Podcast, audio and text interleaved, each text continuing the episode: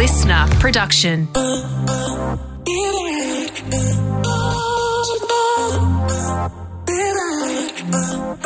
Boney and Linda Mariano's Dream Club. Hello and welcome to another episode of Brooke and Linda's Dream Club, where each week we watch the clouds of culture and point out our favourite ones that look like something interesting.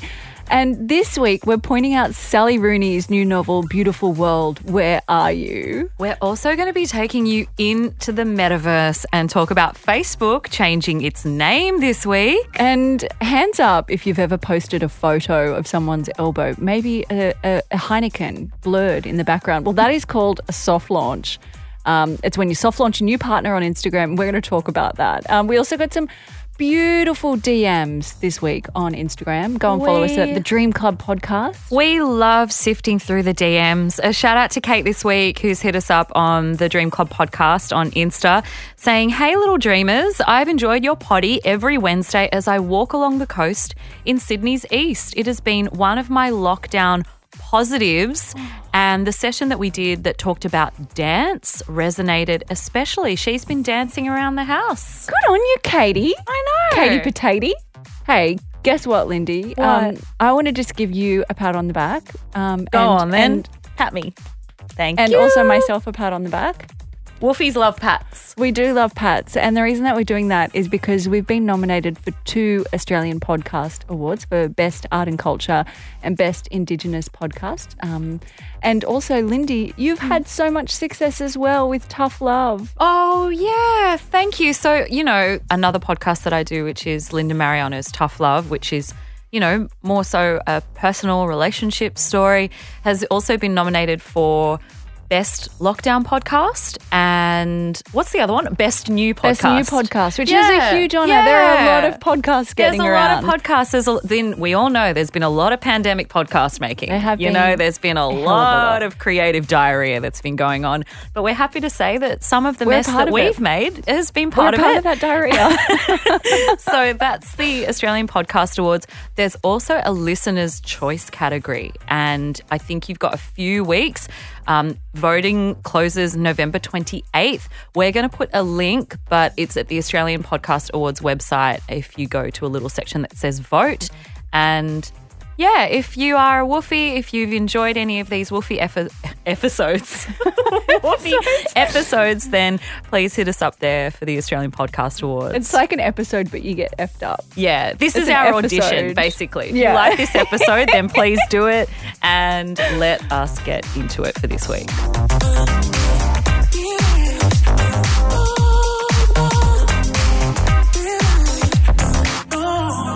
Brooke and Linda's Dream Club. The first thing that we'll have to talk about is the book that has been on everybody's reading list in the past month. It is the latest novel from the award-winning kind of global superstar of a novelist, Sally Rooney. The Irish writer has released her 3rd book. It's called Beautiful World, Where Are You?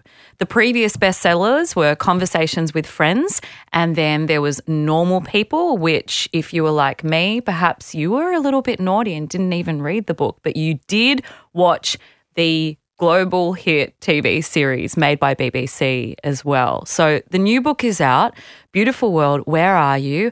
I've read it. There's been a lot of thoughts, a lot of hype around this book and kind of a new style to it. Brookie, did you read it? How did you feel? Well, you know that we were going to talk about it on the podcast last week, and then I was like, actually, just give me a bit more time because I haven't finished it yet.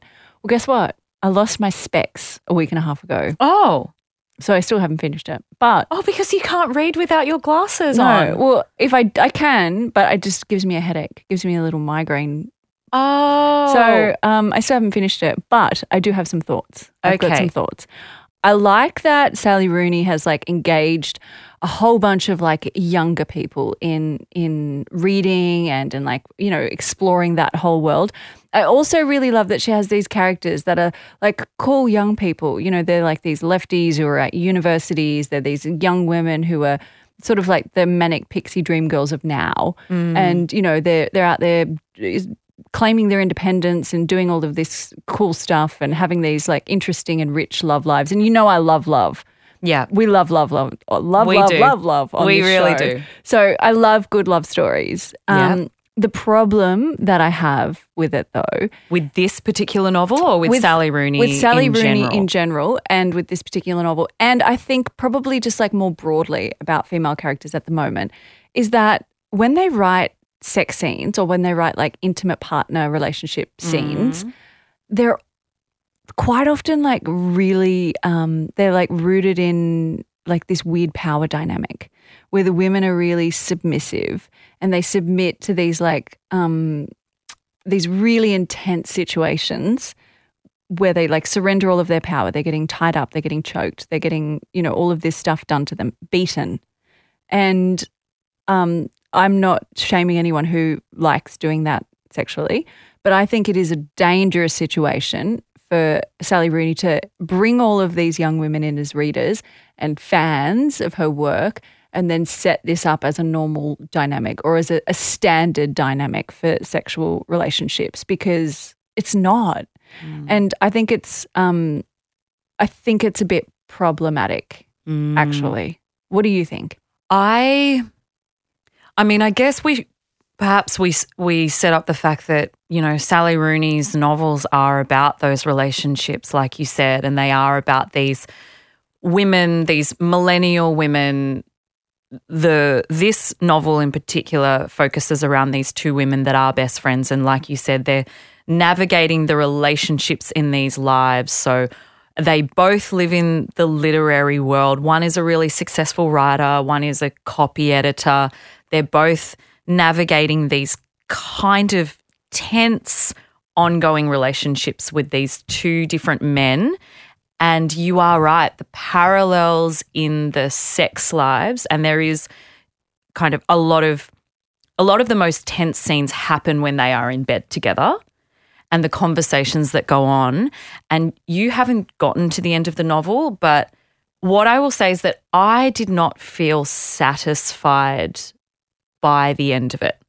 And the way that the novel kind of sets it up and you kind of ride this tense plot line the whole way through, and keep in mind that the style of it is, you know, maybe really attractive to you, or the other criticism is that it could be potentially off-putting. So essentially half the novel is the scenes that are actually occurring in the women's real lives, and then half the novel is them emailing each other. So it's like one chapter is what is going on in, say, Alice, one of the main characters' lives, and then the next chapter is an email that Alice is sending to Eileen, and it's laden with political commentary and philosophies about the world and class systems, and it's kind of nice, and it's a nice kind of relevant nod to what's going on in our worlds and the things that we think about.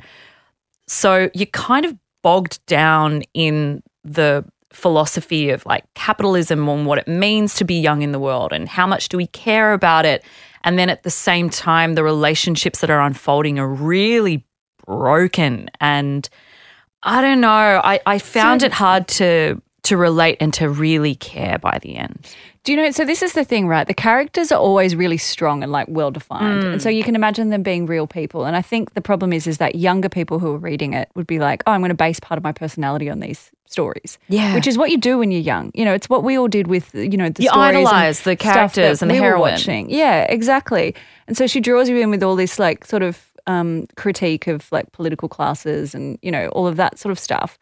But then you're sort of like, wait a minute, these are these really intelligent, independent women who have a lot going for them with this other stuff going on that's really, really complicated. And that's not to say that there are so many situations where that kind of sex can be really healthy.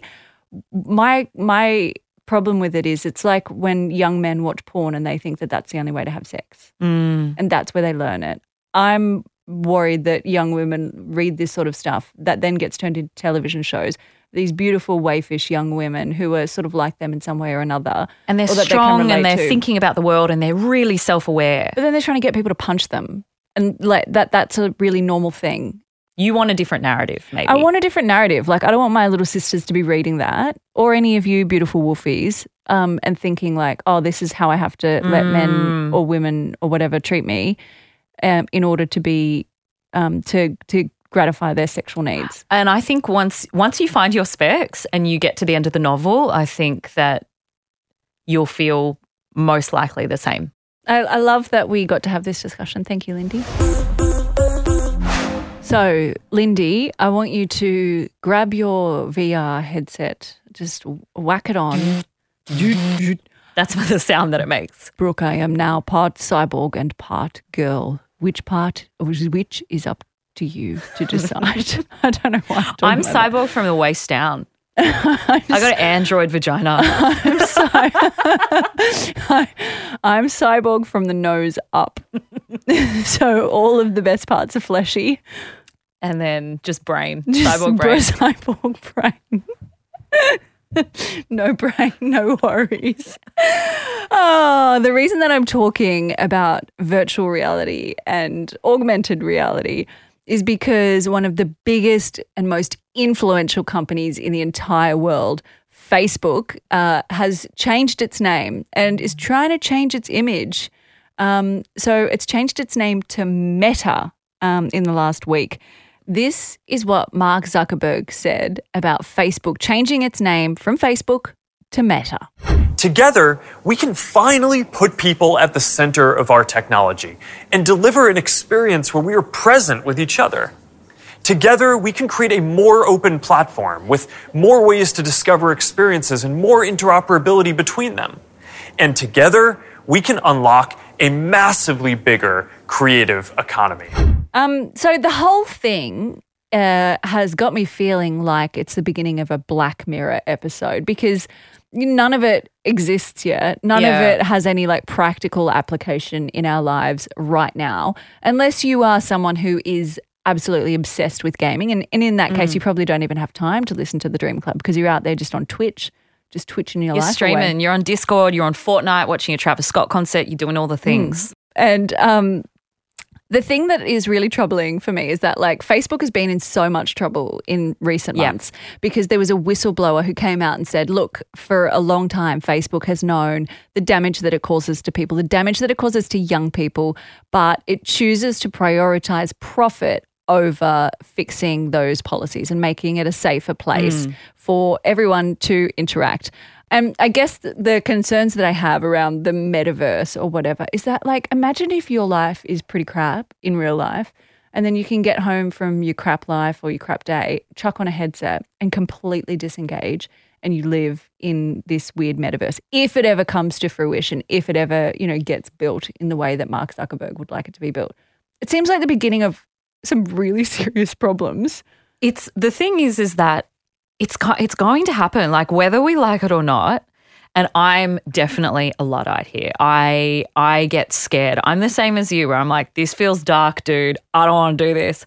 But for better or worse, as technology goes on, it becomes more and more personal. It becomes more and more immersive. And the way that Mark Zuckerberg is talking about Facebook being Meta and the fact that it's changing its name on December 1st to be MV.RS, aka Metaverse, is showing that they're going to be investing, I think they're investing $10 billion into this just in the next year. Oh, is that it? Comparatively, they spent like $1 billion on Instagram.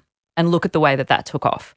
So the whole thing is this idea that, yeah, Brooke, you're going to get home from work, you're going to have a dinner party, and I'm going to come to your home as an avatar in the virtual reality version of your home. In your home, there are going to be the things that you have collected over the years that you already know and love. Then you're going to have designed it in your virtual reality moment with artifacts that would only exist in your imagination. The view outside your window will be anything that you could imagine that's the most beautiful thing. And yes, you could wear and look however you want. And you are shaking your head because, yes, it's creepy. Do you know what? It is creepy, but that is unfair because I feel like no matter what, like that is what is going to happen. People are already doing that. People do that in Fortnite and stuff. This is why I think it's dumb because we've worked really goddamn hard to look good in real life, to build our real life houses, I didn't spend to smell good. I didn't spend $40,000 on his teeth not to have them seen in real life. No, I didn't really spend that much money. But like, that's cheating. You can't just go into a game and then design everything. Like, what's the point? Well, the thing is, it will, and then the other thing that it will be is it's not just going to be full worlds. Like Brooke Boney's going to have a social, media or like virtual reality house, but it's also going to be the augmented reality into what you normally do. So you know how normally you get a notification and you have to like look down at your phone or look down at your Apple Watch, or if you're walking through the street and you need Google Map directions and you're looking down at your notifications as to where you turn. It's the fact that you don't need to swipe down, that is going to be implemented into your mind so that you can see an arrow in front of you on the street. So it's going to be not only these full virtual reality worlds, but there's going to be elements of that infiltrate your real life. So how do you feel about that, Wolfie? It makes me feel a bit sick, but also like a bit grateful because my neck is so sore all the time. I'm so sure that it's because I look at my phone all the time. So like if I didn't have to look down, that's probably pretty handy. But then also like, I don't know, it's probably a reason we have to look around at it. Like imagine how soft our necks will get. Think of our neck muscles. I know. And I don't want to be in bed with my boyfriend and him bespooning me, and I'm like, I know you're scrolling on in your mind phone. What are you looking at? Talk to me now. What are you looking at? Who are you looking at? What are you liking? Don't zoom in. Why are you zooming in on that? Yeah, like imagine that someone could just be scrolling on social media while having sex with you. That's weird, man. That's so weird. Let's all just move to the bush. Do you want to just move to Musselbrook? Let's move up to Gamilaraay country. Right, I'm sick of this.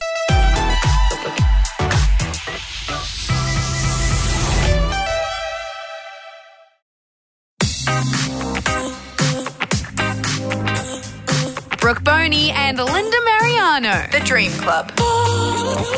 Hey, Wolfie, I don't know about you, but I've definitely been guilty of soft launching a partner on social media, and there is a fantastic article that I read in The Atlantic written by a New York writer called Caitlin Tiffany called The Art of the Boyfriend Soft Launch. Ooh. So let me just quote you the start of this and just see if you relate. The first thing you'll notice is that there are 2 wine glasses on my dinner table. Then one day, I'm taking selfies on a couch you've never seen before. Then a few weeks later, half an unfamiliar face shows up on my Instagram story. Hopefully, you'll read into these images and think, does Wolfie have a new boyfriend? It's called The Art of the Instagram Soft Launch of Your Boyfriend or Girlfriend or Partner. And there's a comedian that tweeted about it last year. She coined the term. Her name's Rachel Sennott. She's out of New York, saying, congrats on the Instagram soft launch of your BF. So, Wolfie, I feel like this entire article, which goes through how you kind of soft launch a partner, and if you don't know what soft launch is, it's this formal term that, marketing and PR companies use when you're launching a product but you don't want to go really reckless and gung-ho with it. So you might soft launch a restaurant before you iron out the creases and then you let all the press people come. Or you might soft launch a video game and you want to make sure that it all works properly. So I guess people do this with relationships, and reading this article I was like, this is freaking spot on. This is what we do. Oh my God. Wolfie, how do you feel about this? Okay, so I read the article as well after you sent it to me, and I have to say so much of it is like a really sharp critique of how we interact on social media, because we all think we're playing this game. We're like, we're posting a photo. Like everyone makes fun of the candid photo or like the laughing photo or like the a personal brand thing. Like we're all making fun of it, but we all know that we're all playing the game, right? Totally. And so like I felt a bit uncomfortable because I was like, this is too real. Like this is too close to home. I know. Yeah, please stop looking at my inside my brain. And it's so funny because I literally had a conversation last night with a friend about someone that I'm dating. And my friend was like, oh, well, you can, we're all going to this thing together, so maybe you can soft launch him then. Stop it. Seriously, 100%. And then you sent me the article this morning and I was like, no, oh, my God. But I think we sort of have to do that, right? Like part of it is like you don't want to be out there announcing to the world that you have a boyfriend or like posting a photo out of the blue, just sort of going in cold, because when you see people do that, you're like, it kind of creeps me out. you're like, this is not going to last. Where the hell did this come from? I wasn't expecting this. This is completely out of left field. And so then you're like, oh, for sure, this is just for show, or this is just like performative, or like to get back at someone, because the whole thing is like a little game, right? Instagram. Yeah, totally. It's like you look at someone's profile and it's essentially a life resume, or in this case, like a dating resume. You can scroll through and you're like, okay, they were together in 2018. They were still together in 2019. Oh, now they've stopped following each other. It's this whole performative game that we kind of play, whether or not we like it, unless you really disengage and you just post about work or you don't have social media. Maybe that's an option. But you're not in the metaverse. You're not in the metaverse just yet. But it's. I feel like the counterpoint to that is not only the soft launch of when you are in a new relationship or why we feel like we have to do it, but the counter is when you soft launch that you are no longer in a relationship. See, this is more my style. When you are now single and maybe you're just showing that you're a little bit more fun-loving than other people might have forgotten how cute and fun-loving you are. I reckon that if you went through my Instagram, you would be able to tell when I've stopped dating someone based on the photos that I post, because they're always a little bit more like thirsty. And it's just like, hey, just want to remind you that I'm here and also – I'm looking pretty good at the moment. Okay. So just take some guesses. I'm going to look through. And the thing is, because I know Wolfie so well, I do know your dating history, but I'm not looking at the dates of these pictures. Like I'm just looking, kind of scrolling through this, like this vibe. Okay, I'm looking at a picture of Brooke, and it's Brooke's version of thirsty, which is just that you're in the sun, you look cute, it's a bit candid, but you do have a bikini on. And, you know. Bikini is a classic thirst trap. What is this? Were you single in this photo, yes or no? Look at the date. And I'll tell you what was going on. So this is like a live, this is a live reveal, of like what is going on.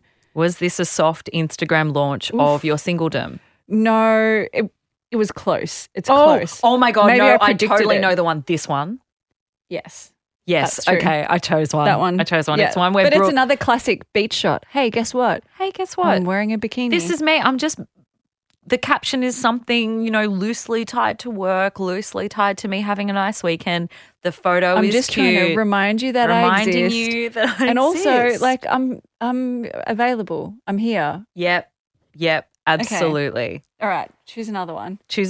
Okay. Here we go. Oh, okay. Hold on. What about this one? It's another kind of bikini shot. Yes. It was. Oh, my God. Almost it was? To the day. Almost to the day? Yes. Holy shit. Okay. It's a photo of Brooke in a bikini next to a swimming pool. You feel seen. I feel really seen. And I feel like the soft launch of singledom is a thing. It's like it's very transparent. Transparent. Like everyone would be able to see that. But will I soft launch? Who knows? I have to wait and see. Dream Club. It's okay if you're still a little bit scared to go out. We're all feeling a bit weird. PSA. I haven't been to the dentist in 2 years because I was making excuses because of the pandemic. But I've made an appointment and I am going. This is your reminder to go to. I know it's boring. This is the summer that you will stop feeling weird about your body. Just get it out there. Get your boobs out. Get your bum out. Get your cellulite out. Get your belly out. You are beautiful. There is no need, unless you are obsessed with them, to buy high-waisted bikini bottoms to hide what we think is a tummy. Let it out. I love it. The juicier the better. Let's dream. So this is our absolute favourite time of the week where we get to share a little D&M, a little Dream Club update. And, Lindy, we're sort of closing out the end of the year and, you know, everything has felt really, really bizarre this year. Like everything is discombobulated. Time feels like it doesn't really exist. Yeah. But we've got a month left of, you know, proper actual work. Month and a half maybe, like not much at all. And so I was thinking the other day, like, oh no, I haven't done that much, like blah, blah, blah. I haven't been productive, or like I should have, you know, really used that exercise bike more, or I should have cooked this more, or whatever. And so then I sort of did a little mental tally of all of the things that I've achieved, you know, in the last 4 to 6 months. And it's a lot. Even if they're just little things, I encourage you all to just make a list of all of the things that you're proud of, even if they're tiny, even if it was just like, I don't know, you learned how to relax more, or you got through an entire series without looking at your phone while you were watching it, or whatever, because it'll make you feel good, and it'll make you realize that, you know, we haven't wasted time, even though time's relative and we'll all be living in the metaverse soon. Yes, very true. And that was, I don't know, it was just something that made me feel a little bit better. I think that's really beautiful. Do an inventory, make a list, like you said, check it twice and find out that you are Not naughty and nice. But nice. My little dream club update this week is kind of off the back of something that we spoke about in a recent episode. So do you remember we were talking about The Bachelorette and Brooke Blurton? Mm. And we were talking about how I do love watching The Bachelorette and I'm really enjoying this season, and I've also got lots of kind of group messages that go on while the show is playing out with our things. And one of the other people that also loves watching it, in fact, she texts me when it starts and she says, our favourite show is starting, is my mum. Oh, Janet. Janet loves The Bachelorette. And I feel like sometimes when us Wolfies talk, we kind of take for granted the relevancy and the necessity of having diverse people in the media and how important that is for, you know, for us, it's obvious reasons why it's really important to have a First Nations lead on a show like that, why it's really important to have diversity in terms of sexuality and preferences. And I felt like I enjoyed the payoff of that in real time with my mum, because my mum had never encountered bisexuality before, and I had such a lovely conversation with her where she didn't actually understand what the different preferences meant. Oh, bless. So what did you explain? And pronouns. And so I explained it to her because she just didn't quite understand. So, you know, my mum was born in Malaysia. She has really good English, but there are certain terms that she just doesn't quite understand and she needs explained to her by her daughter. And it was such a cute, sweet, open conversation where she learnt about what bisexuality means. And I know we take that as such a given because of the generation we've grown up in, but she didn't understand that. And then we got to the end of the conversation and she was like, that is so nice. I'm so glad that she is The Bachelorette. And it was, I don't know, I just feel like that's so those lovely sorts of cute conversations are happening around the country and around the world because of shows like that. That's so lovely. It's really heartwarming. Because I think you're right, like we do sort of like talk about it through the lens of like academia, or like, you know, we theorize, like we get it, and we, you know, we sort of like think about things at that level, but then to see it happening at, you know, on the streets. Basically. Yeah, it happened on the streets with a, you know, a little Chinese woman in her almost late 60s who just had never encountered it before. That's really so sweet. Lovely. Yeah. Oh, well, thank you so much for listening to Brooke and Linda's Dream Club this week. We love you so much and we hope that you have a wonderful day. Now, remember to join our Dream Club and follow us at the Dream Club Podcast on Instagram.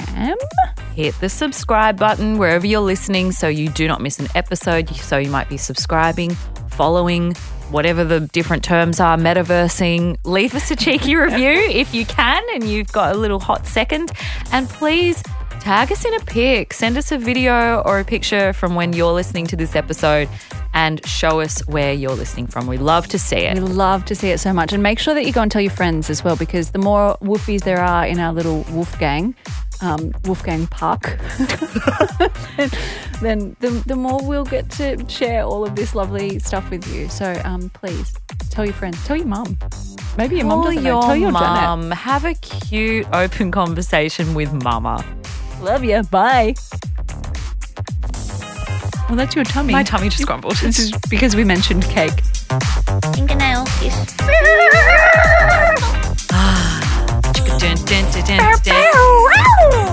Who's having cake? Who's having the snacks? Oh, the snacks. Yeah. Leaving the meeting. Bye. Bye. Bye. A listener production.